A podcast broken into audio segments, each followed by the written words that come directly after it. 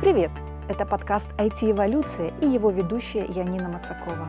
Говорим о различных аспектах сферы информационных технологий, обсуждаем тенденции, рассматриваем последние тренды в IT-сфере и узнаем актуальные новости из мира технологий. Сегодня мы начинаем изучать такую интересную тему, как интернет вещей. Итак, что же такое интернет вещей, из каких компонентов состоит, как работает эта структура и как интернет вещей влияет на нашу повседневную жизнь. Давайте разбираться. Термин «интернет вещей» можно описать так. Взаимодействие объектов окружающего мира через интернет на базе встроенных в них вычислительных устройств. Здесь под объектами окружающего мира понимается бытовая техника, освещение, отопительные приборы, системы безопасности и многое другое. Другими словами, интернет вещей – это концепция сети передачи данных между устройствами. Внутри интернета вещей люди могут общаться с вещами, а вещи могут общаться между собой. Нет сомнений в том, что интернет вещей уже стал важной частью нашей повседневной жизни, и все больше и больше людей начинают его использовать. По мере того, как устройства становятся умнее, все технологии вокруг нас, от ламп, зубных щеток и холодильников до кофемашин, автомобилей и телевизоров, соединяются в сложную сеть. Интернет вещей действительно продолжает расти, и с появлением искусственного интеллекта и технологических новшеств возможности взаимодействия с объектами становятся все более сложными и разнообразными. Интернет вещей охватывает самые разные умные устройства. Это взаимодействие происходит по сети, как правило, беспроводной. Системы работают в режиме реального времени и обычно состоят из сети девайсов и облачной платформы, к которой они подключены с помощью Wi-Fi, Bluetooth или других видов связи. Протоколы подключения и сетевого взаимодействия могут различаться в зависимости от области применения устройства интернета вещей. А для улучшения процесса сбора данных в системе интернета вещей все чаще используются искусственный интеллект и машинное обучение, о которых я более подробно расскажу в будущих выпусках. Примером умных вещей может быть умный дом, где различные устройства объединены в единую систему, позволяющую контролировать и автоматизировать различные аспекты жизни в доме. Например, умный термостат может самостоятельно регулировать температуру в помещении в зависимости от привычек и настроек пользователя, что помогает экономить электроэнергию. Умные разъемы позволяют управлять подключенными к ним устройствами через мобильное приложение или голосовые команды, что делает управление домашней электроникой более удобным и гибким. Умные системы безопасности могут включать в себя видеонаблюдение, датчики движения и датчики дыма, которые могут сообщать пользователю об угрозах и даже связываться с правоохранительными органами в случае необходимости. Все эти умные вещи объединены в одну сеть, что позволяет контролировать и управлять ими удаленно. Почти все устройства, которые можно включать и выключать с помощью кнопки, имеют потенциал для подключения к интернету и становятся частью интернета вещей. Например, человек с имплантом для мониторинга сердца, камера, наблюдающая за жизнью диких животных в прибрежных водах, или автомобиль со встроенными датчиками, предупреждающими водителя о возможных рисках. Все они могут стать частью интернета вещей. То есть это любые объекты, которым можно присвоить сетевой адрес, IP-адрес, и которые могут передавать данные по сети. Давайте узнаем, как работает интернет вещей. Интернет вещей – это сложная структура, состоящая из различных элементов. Система интернета вещей включает в себя датчики и устройства, которые взаимодействуют через облачное соединение, как только данные попадают в облако, они обрабатываются программными средствами и принимается решение о необходимости выполнения определенных действий, например, настройки датчиков и устройств без необходимости ввода данных пользователям или отправки уведомлений. В общем, система интернета вещей состоит из четырех основных компонентов. Первое – это датчики устройств. Второе – средства подключения. Третье – инструменты обработки данных. И четвертое – это пользовательский интерфейс. Обо всем по порядку. Датчики устройств собирают данные в окружающей среде.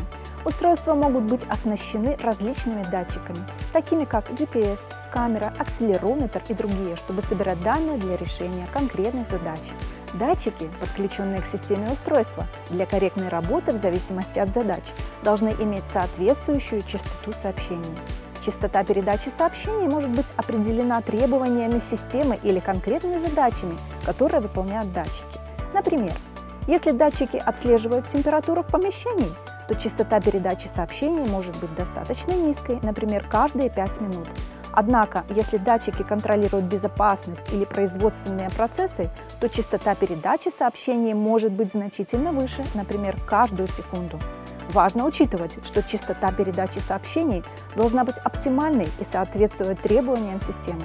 Слишком низкая частота может привести к пропуску важной информации, а слишком высокая частота может создать нагрузку на сеть и увеличить потребление энергии. Для оптимальной работы системы необходимо тщательно настроить частоту передачи сообщений каждого датчика, учитывая требования и задачи, которые они выполняют. Это позволит обеспечить надежную и эффективную передачу данных, не перегружая системы и удовлетворяя потребности конкретного применения. Еще один компонент системы интернета вещей – это средства подключения. После сбора данных устройство должно отправить их в облако.